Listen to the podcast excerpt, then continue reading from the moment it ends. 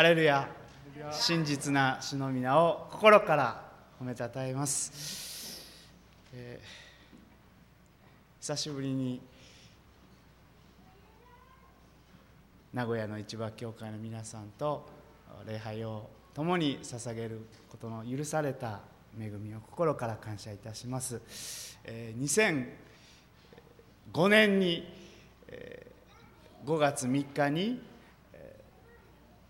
当時5月あ今もありますが5月正会の最終日に私たちの結婚式をこの場でさせていただいて本当に多くの方々が奉仕してくださって祝福してくださった喜びを思い返しておりました。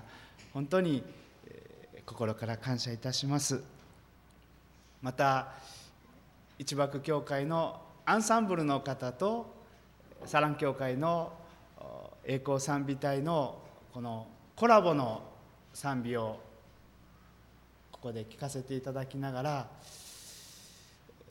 何かイエス様が真ん中で指揮をしてくださってたようなこの真ん中にイエス様が共に親しくいてくださることを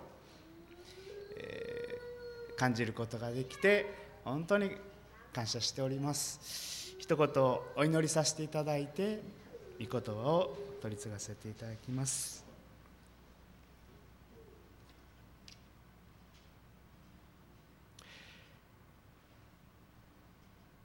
私たちの主キリストイエスにある神の愛から私たちを引き離すことはできません。天の父なる神様。今御言葉が開かれました。聖霊なる方が私たちに聞く耳を与えてくださり心を柔らかくして生ける誠の神様が今日私たちにお語りくださる御言葉を幼子のように素直に受け止め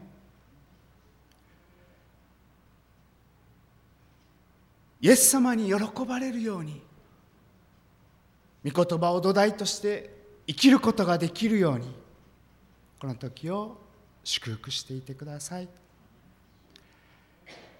聖霊様にご期待し私たちの救い主イエス・キリストの皆によってお祈りいたします。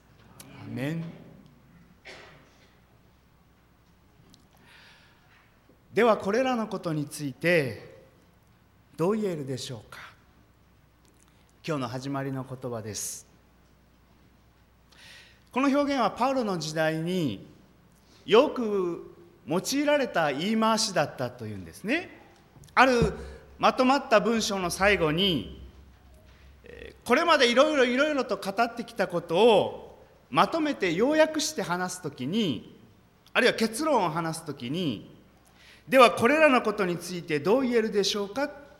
そう言い表す定型句のようなものがあったってんですね。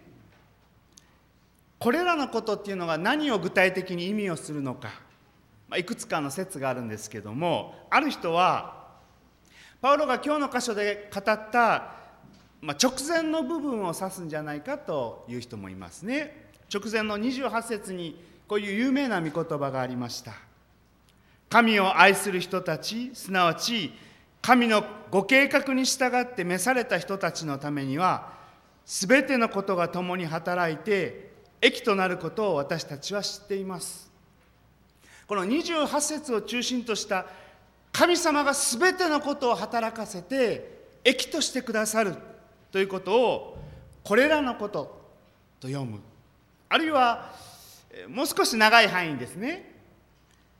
5章からローマ人への手紙の5章から8章までの部分。5章の一節にこう記されています。こうして私たちは信仰によって義と認められたので私たちの主キリストイエスによって神との平和を持っています。私たちは信仰によって神様に義と認められ神様との平和が与えられている。これらのことからどう言えるか。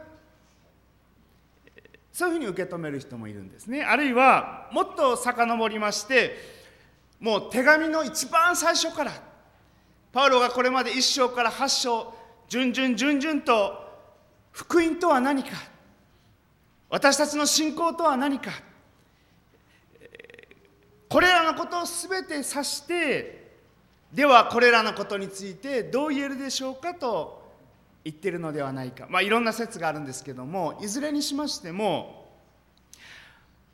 パウロは何と言ったらあなた方に分かってもらえるだろうか。このローマ人への手紙ちょっと難しいと言われることもありますけども1章から8章までいろいろいろいろとこれまで語ってきたんだけれども結局何を言われてるのかわからないというのでは困る。今までパウロが語ってきたことの急所となるようなことこれだけは分かってもらいたい。これだけ分かってたらいいんだ。そのことをはっきり悟ってほしい。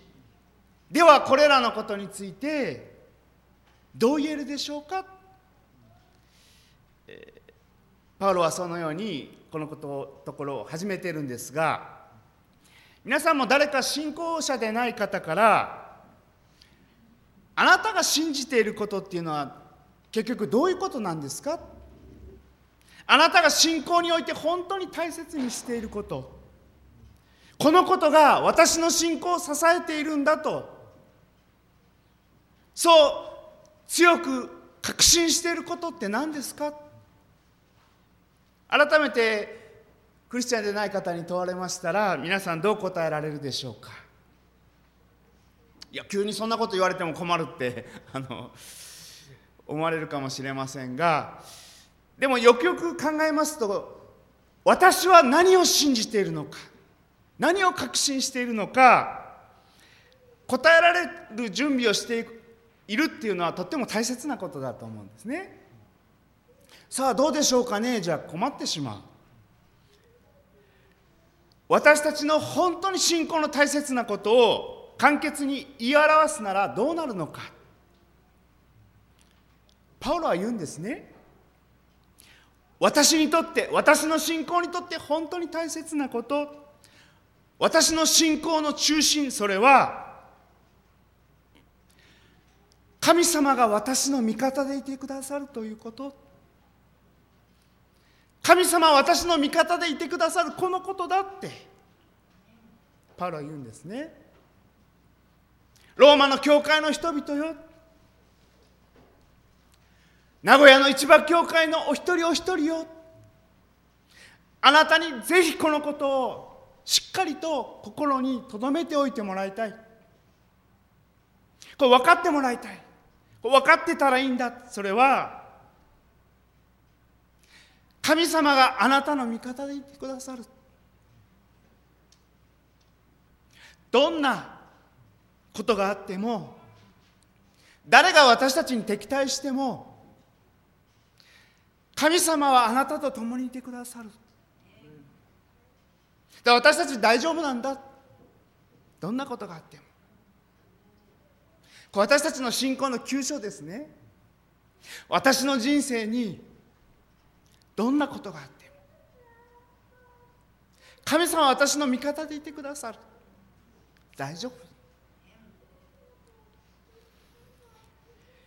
私たち何か辛いこと苦しいこと不幸なことを経験しますともう神も仏もあるもんかって。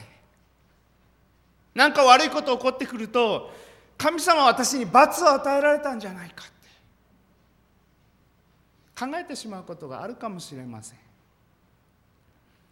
けど決してそうではない。神様どんな時にもあなたの味方でいてくださる。どんな辛いこと苦しいこと厳しいこといろいろありますけれど神様この私の味方でいてくださる。このことをぜひ知ってもらいたい。知っていてもらいたい。忘れないでもらいたい。パウロはそう言うんですね。神様は私の味方でいてくださる。その時もう一つ私たち忘れてはならないことがあると思います。それ味方がいれば敵もいるということです。私たちには敵がいます。私たちを神様の愛から引き離そうとする。私たちを滅ぼそうとしている。敵がいるんだ。神様は味方でいてくださるということはその敵に対して私たちと一緒に戦っていてくださるということです。私たちは一人で戦っているのではない。神様が私たちの戦いをご自分の戦いとして私たちの味方として戦っていてくださる。サタンはいつも私たち誘惑してくるんですね。神様に信頼して神様は私の味方であることを本当に喜んで感謝して確信して生きることをサタンは妨げてくる。サタンという言葉は悪魔という言葉διάβολος という言葉使われていますけどもδιάβολος っていうのは人を告発する。私たちの弱いところ。私たちの本当にどどうしようもなく自分でもどうしようもできなくなってしまうダメな部分をサタンは訴えてきます。私たちの言葉私たちの思い私たちの行動を訴えてくる存在がいる。旧約聖書の呼ぶ記を見ますと神様と悪魔の対話がなされていまして神様は呼ぶをご覧になられて本当に喜んでくださっていました。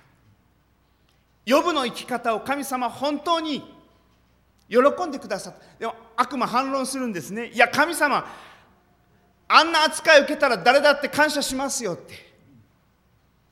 呼ぶが従っているのはあなたあんな祝福してくださってるんですか。自分にメリットがあるんですから。あんなにいい思いしてるんですから。神様に従うのは当たり前ですよって。そうやってサタンを訴えるんですね。何のメリットもなくなったらあなたを愛したりしませんよ。あの呼ぶという男はって。従いませんよって。神様はそう思われませんでした。呼ぶが神様を信じているのは神様を愛しているのはメリットがあるからではない。信じてたら自分に何かいいこと利益があるからではない。神様が神様であられるから。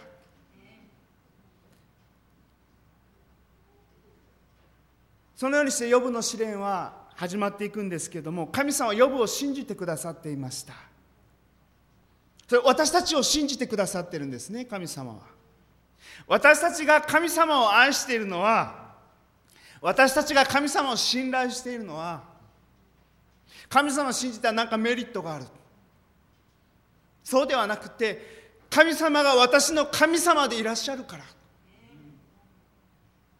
私の味方でいらっしゃるから。私は神様を信頼します。どんな不幸なことが起こったとしても私は神様を信頼します。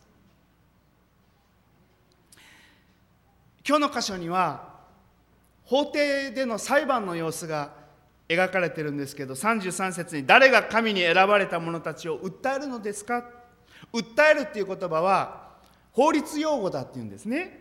裁判で用いられる言葉。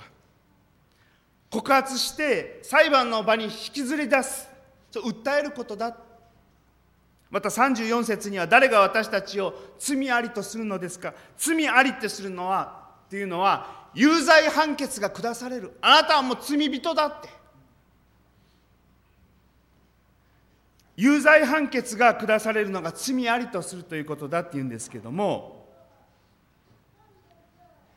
皆さん今日私たちに悪魔が皆さん一人一人を裁判の場に引きずり出しまして皆さんが今まで思われたこと言ってきたこと考えたこと行動してきたこと全部明るみに出されて裁かれる。サタンに訴えられて裁かれたら皆さん有罪になると思いますか？無罪になると思いますか？いや私ももちろん無罪ですよって。胸を張れる人どれぐらいいらっしゃるでしょうか？どうも私は有罪になりそうだなって。あの問題はどれぐらいの懲役になっちゃうかだって、散々悪いことを知ってきちゃったし言ってきちゃったし今も考えているところもあるし。どうも私は有罪になってしまいそうだって。もしそう思われた方は今日の箇所でパウロが語っていることをぜひ心に刻んで今日一緒にみんなで、えー、家に使わされたいと思うんですけどももし私たちがいやどうも私は有罪になってしまいそうだって。裁判の時に最後の裁判の時にもし私たちが有罪になってしまいそうだなってしまったら私たち永遠に滅びるしかないんです。裁判の席で私たちが有罪になってしまったら永遠の滅びを受けなければならない。でもそうならないように裁判の席で神様私たちの味方になってくださる。皆さん最後の裁判の席で神様私たちの味方でいてくださるってことがどんなに感謝なことか。どんなに素晴らしい恵みか。私はある先生がこういうことをおっしゃってまして本当びっくりしたことがあるんですけども第一コリントの4章の5節にこういう御言葉があるんですね。第一コリントの4章5節です。ですから主が来るまでは来られるまでは何についても先走って裁いてはいけません。主は闇に隠れたことも明るみに出し心の中の計りごとも明らかにされます。その時に神からのそれぞれの人に神からそれぞれの人に賞賛が与えられるのです。イエス様がもう一度来てくださる私たちのところにイエス様が来てくださった時に私たちはお褒めに預かるんだって書いてあるんですね。イエス様は私たちのところに来てくださるのはお褒めにあ私たちを褒めてくださる本当によくやってくれた。あなたは本当に良い忠実なしもべだった。私のためにコップ一杯誰かに親切にしてあげたことは神様はきちんと覚えていてくださってよくやってくれたって褒めてくださるためにイエス様私たちのところに来てくださる。本当に驚くべきことですけどもイエス様は私たちのとこ来られて暗闇の中に隠れている秘密を全部明らかにして私たちの心の中にあることまで誰にも知られていない誰にも見つかっていないことまで全部明らかにされてその時何が起こるか。神様は私たちのことを褒めてくださるっていうんですね。責められるんじゃない。お前あの時なって。叱られるのではない。本当によくやってくれたって。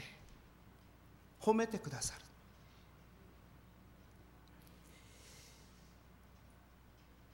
いやみんな明らかにされちゃったらちょっと困るなっていう正直な思いの私たち。あれも悪かったこれも悪かった。散々悪いことしてきてイエス様が一つ一つ取り上げて叱られちゃったらどうしようってもう立つ瀬がないって。本当に申し訳ありませんでしたって身を小さくするしかないと私たち思い込んでるかもしれないんですけど聖書はそう言わないんですね。褒めてくださるんだ。私たちのイエス様は私たちのことをもっと温かい眼差しで見ていてくださっている。確かに悪いこといっぱいあるんです。言わなきゃよかったのにっていうことをいっぱい言ってきた。やらなきゃよかったのにって。あの人を傷つけてきた。あの人と今も。苦々しい思いが心の中にある。あのことを思うと本当に心が騒いで。あの人との和解がまだできていない。この問題まだ解決できていない。でも神様という方はそういうもの全部暴き出して明るみに出してこれもダメあなたはこれもダメこれもダメ。そんなことを喜ばれる方ではない。逆に私たち褒めてくださる。これもよくやってくれたねって。あなたは私の教会のあの大変だった時に本当によくやってくれた。あなたあの兄弟があの姉妹が本当に祈りを必要としていた時に本当に祈ってあげて訪れてメールの一本を出して電話をして本当に励ましてくれた慰めてくれたよくやってくれた。この教会の必要のために見えるところ見えないところであなたは喜んで本当によくやってくれた。私たちが誰かのために教会のためにさせていただいた小さな働きを神様ちゃんとご覧になってくださっていて褒めてくださるんだって言うんですね。なぜか神様にとりまして私たちを許すということは完全になかったことにしてくださるということだからです。完全に忘れてくださる。私たちの本当に汚れた醜いドロドロとした罪を雪のように白くしてくださって私はあなたのなした罪を忘れてもはやその罪を思い起こさない。これはイエス様の許しですね。私たちがどういうことをしたか神様のためにどういう申し訳ないことをしてしまったかもう思い起こさないって。なかったことにするって。神様は私たちを許してくださるっていうことはそういうことだ。だから完全に忘れて悪いことは良かったことだけを褒めてくださるんだって。ある方は私たちなかなかこういう完全になかったことにしてくださるというような福音の言葉を受け入れることができないっていうんですね。そんな虫のいい話ありますかって。受け入れられないなかなか。どうしてかって言いますとその人言うんです。神様も自分たちと同じ同じだろうと思ってるからじゃないかって。私たち人間は相手が味方だったら自分も味方になるし相手が敵のように振る舞うんだったらこっちにも考えがありますよって。人を許すって言ってもいつもどこかで覚えている。もう許してあげるよって。でも何かあったらあのあなたあの時はもう明日って。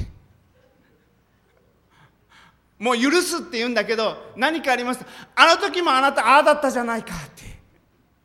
覚えてるんですね。私たち誰かを許すって言ってもどこかでいつも覚えている。だから神様も似たようなものものだろうって。それ神様を見くびってるんじゃないか。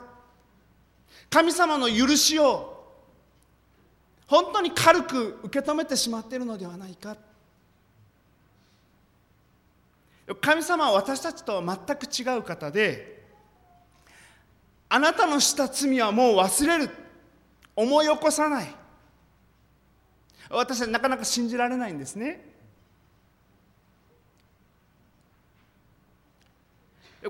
神様は私たちの味方であるならっていうのは家庭法ではありません。もしそうだったらいいけどそうじゃなかったら困るっていうことじゃないんですね。もし神様が味方だったら嬉しいけどもそうじゃなかったら困ってしまうということじゃない。神が味方であるならっていうことは神様が味方なんだからっていう強調法です。神様私たちの味方なんだから。私たちを祝福して全ての罪を許してあなたは本当によくやってくれた。私のために私の教会のために私の兄弟姉妹のために本当によくやってくれた。そうやって褒めてあげたいと願ってくださっている。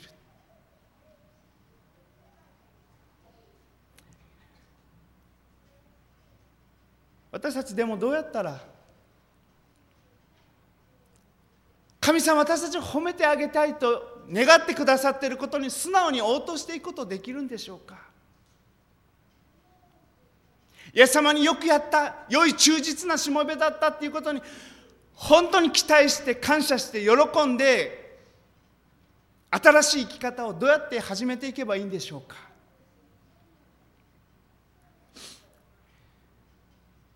一幕西宮教会の小林義雄先生安守礼を受けて牧師になられる時に先立ちまして一幕の群れの安守礼委員会の5人の先生に面接を受けられたっていうんですね。その時まだ Zoom で面接を受けられましていろんな質問がなされたその一つに小林先生をよく育てて導いてくださっていた北下條真紀子先生から質問されたそうです。この群れの創設者であられる松原和人先生が一番大切にしておられたこと何だと思いますかって。和人先生が一番大切にしておられたことを何だと思いますかって質問されたっていうんですね。まあ、小林小林先生は、まあ、いろいろ考えたと思うんですけどもこう答えたっていうんです。や旧礼の思いに熱く燃やされていくことでしょうか牧師となって安守礼を受けて一人の魂に情熱を燃やしていくことでしょうか素晴らしい答えだと思いますね。間違いではない。下條先生こうおっしゃったっていうんです。私が当時松原先生を和人先生を拝見してしていつも思わされたのはああこの方はなんと主の前にへりくだった器なのか。なんとこの方は主の前にへりくだられた方か。ですからこれから安守礼を受けて牧師となられて主の道を歩んでいかれるにあたって本当に主の前にへりくだったものとして歩まれていかれるように願っていますと答えてくださったんですね。ルカの福音書の第5章はじめにガリラの漁師であったペテロがイエス様に招かれまして弟子となった私に従ってきなさいって仲間のその時漁師と一緒に一晩中漁しまして一匹も取れなかったんです。小魚一匹取れなかった。朝になりまして本当に疲れ果ててヘトヘトになってもう本当に失望しながら網の手入れしてた時にイエス様いらっしゃいまして深みにこぎ出して網を下ろして魚取りなさいって。いや先生私たち夜通し働いても何にも取れなかったんですって。でもお言葉ですので網を下ろしてみましょう。そうやって沖をこぎ出して漁すると船が沈みそうになるほどの大量を経験したっていうんですね。一晩中一生懸命プロの漁師が自分の経験の全てを注いで漁をしたのに一匹も取れなかった。でもイエス様のお言葉通りにお言葉ですからって従った時に本当に大きな恵みを経験したっていうんですね。もうこれから何日ももうは仕事しなくていい。生きていくのに困らないだけの収入が得られたかもしれません。本当にすごい。本当に素晴らしい。なんていう祝福だって。ペテロでもそういうふうに喜ばなかったっていうんですね。彼はイエス様の足元にひれ伏して主を私から離れてください。私は本当に罪深い人間ですから。どうしてペテロはこの時自分が罪深い人間だ言ったのか。ペテロ一体イエス様に対して何の罪を犯したのか。いろいろな議論がありますけれどもで私は思うんですね。この時ペテロが自分は罪深いと言ったのはあんな悪いこと言っちゃったこんな悪いことしてそんなことを思い出したんじゃないと思います。そうではなくてイエス様という方の前に立たされた時にこんな扱いを私は受けるに値しない。こんな罪深い。こんな汚れた私が清いイエス様の前に立つことなどできない。そんな資格は私にはない。だからひれ伏して離れてください。主を離れてください。清い本当に聖なるあなたの見舞いに私は立つ資格などありません。ペテロの本当に自分は祝福を経験した。その時に「やったやった」って。私が頑張ったから。みんなはサボってるかもしれない。でも私はお言葉に従って頑張ったから。一生懸命やったから。だから神様は私に祝福してくださったんだって。そんなことを思うのではない。確かに従いました。疲れてヘトヘトで大変だったところを従いました。でもそんなことは問題にならない。本当に清い生けるイエス様が私と共にいてくださる。私の味方でいてくださる。私をいつも祝福しようと待っていてくださる。本当に当たり前のことじゃない。そのことを本当に謙遜になってへりくだってこんなものをあなたは許してくださって受け入れてくださって愛してくださって祝福を注いでくださって恵みを与えてくださって本当に資格のないものふさわしくないもの何の価値もないもの愛してくださっていることを本当に感謝いたします。そういう謙遜な思いを持ってペテロはイエス様と向き合うことができた。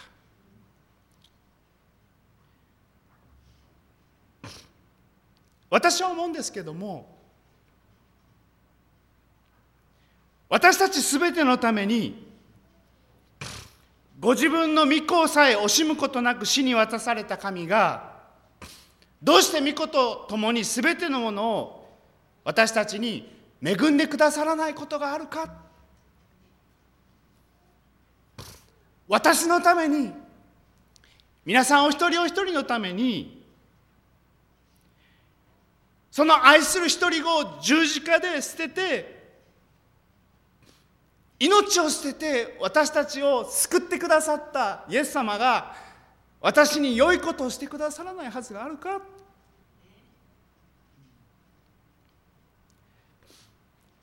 ペテロが感じたような深い恐れを本当にへりくだった神様の見舞いに清い方の見舞いに謙遜な思いをまだしたことがない。私は本当に罪深いものです。主を憐れんでください。私から離れてください。そう言わざるを得ないような経験をすることができた方は本当に幸いだと思うんですね。私たち人間は誰か人の悪いことを責め立てて謝ってもらいたいって。私あなたに謝ってもらうまで許せません。許しませんからって。責め立てて誰かを悔い改めさせようとするんですけどもほとんど成功しないと思います。表面上は謝ってくれたこともあったかもしれない。でも責め立ててあなたこんな悪いことしたじゃないかって。私たちそういう時に本当に悔い改めることって本当に難しいと思いますね。で私たちが誰かを本当に悔い改めさせたいと思ったらイエス様のような真実の愛で愛すしかないんだと思います。あなたの過ちをもう二度と思い起こさないって。真実な愛を持ってその人を受け入れた時にで私たちそんなことできないから。私たちいつまでも忘れることできないから。責め立ててしまうから。そうやってどれほど多くの人を失ってきたでしょうか。でもどうしてペテロが私から離れてください。私は本当に罪深いものですからって悔い改めることができたんでしょうか。それはイエス様一度もペテロの罪を問うておられないんですね。お前こんな悪いことしたじゃないかって。こんな不信仰だったじゃないかって。お前こんながダメだったじゃないかって。イエス様は一度もペテロを責められませんでした。そうじゃなくてひれ伏して罪人ですから離れてくださいと言ったペテロに対してイエス様は恐れることはない。恐れるなって。許しの言葉ですね。イエス様は私たちがどれほど不誠実で愛のない人間か許しますって言っても覚えてる。受け入れますって言ってもなかなかまたあなたはってまたあなたはって言ってしまう私たちのことをイエス様は誰よりもご存知です。イエス様はちゃんと知っておられる。ちゃんと知った上で恐れるなって。このあと何度も何度もペテロはまたいろんな失敗しますね。イエス様は十字架を前にしてペテロにおっしゃってくださいました。ペテロあなたを裏切るだろうって私を。鶏が鳴く前に三度私のこと知らない。知らない。知らないって。否定するだろう。で私はあなたの信仰がなくならないように祈ってる。あなたは必ず立ち直ることができるから。あなたは必ず立ち直って誰かを励まし慰めるものになることできるから。私はあなたのことを信じてるからってイエス様はペテロのことを何度も何度も信じてくださいました。諦めないで忍耐の限りを尽くしてあなたのことを信じている。不真実な愛し方しかできない。愛しますって言ったのに知らない知らない知らないって。でもイエス様はペテロに恐れるなって語り続けてくださる。だからペテロは立ち上がることができたんだと思いますね。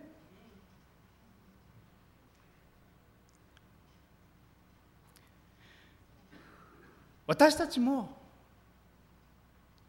イエス様がペテロに何度でも何度でも恐れるなって。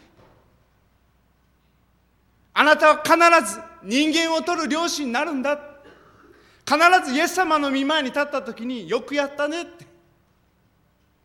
良い忠実なしもべだった。私のためによくやってくれた。そうやって神様の御前に確信を持って立つことができる。どうしてイエス様が何度でも何度でも恐れるな。私はあなたのために祈ってる。あなたの信仰がなくならないように。必ずあなたは立ち直ることができるから。私の教会の兄弟姉妹を慰め励ますものになれるから。私があなたを人間を取る取る漁師に変えるから。私に従ってきなさい。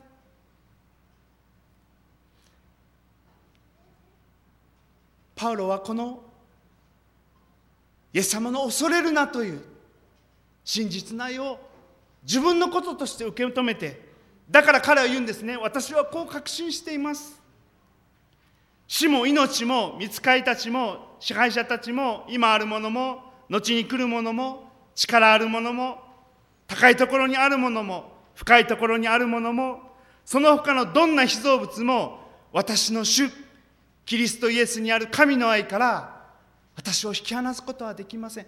どんなに私が不真実でも何度でも何度でも神様を悲しませてもイエス様が私の味方として恐れるな。私はあなたのために祈っている。あなたは立ち直ることができるんだ。私の見前に立って私はあなたを褒めてあげたいんだ。よくやってくれたと。褒めてあげたいんだ。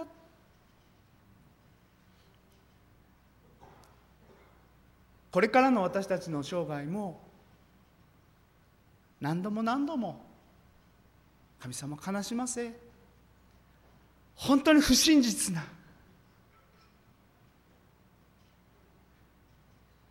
本当に不真実な。今日その私の歩みに神様がいつも味方として共にいてくださりサタンがどんなにささやいても神様神様って言ったってあなたの人生何なるかって。私たちはこう確信しています。イエス様にある神様の愛から私を引き離すことできないんだ。このクリスマスの時に神様が実にその独り子をお与えになるほどに私を愛してくださっている。私は確信しています。この愛のゆえにどんなことがあっても離れることのない神様の愛のゆえに私はイエス様の弟子としてイエス様の味方としてイエス様の真実な忠実なしもべとしてイエス様のへりくだった謙遜なしもべとしてこの方私を支え続けてくださる。イエス様の愛よりも価値のある人生は私にはないんだという確信を持ってここから使わされていくことができるように今ご一緒に神様の御前にお祈りをさせていただく時を持たせていただきたいと思います。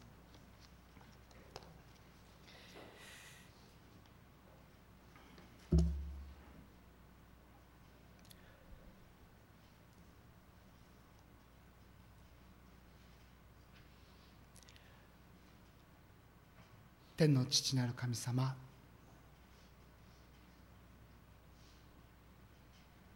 このキリストの体なる教会の真ん中に生ける誠の神様が親しくご臨在くださってどんなことがあってもどんなに厳しいこと苦しいことつらいこと私たちのキリストの体に襲ってきても神様がいつも味方でいてくださり取りなしてくださり恐れるなと励ましてくださり見よ私は世の終わりまでいつもあなたと共にいる。恐れるなと。言い続けてくださることを心から感謝いたします。このクリスマスを待ち望む。一足一足において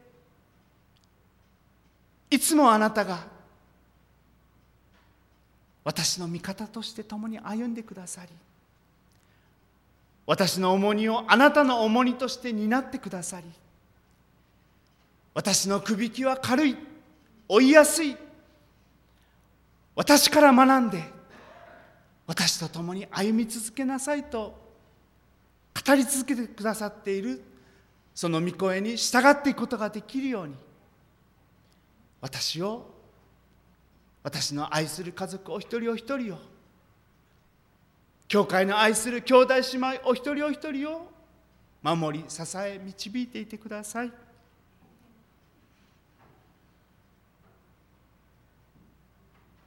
倒的な勝利者として私の生涯を勝利に導いてくださる私たちの主イエス・キリストの皆によってお祈りいたします。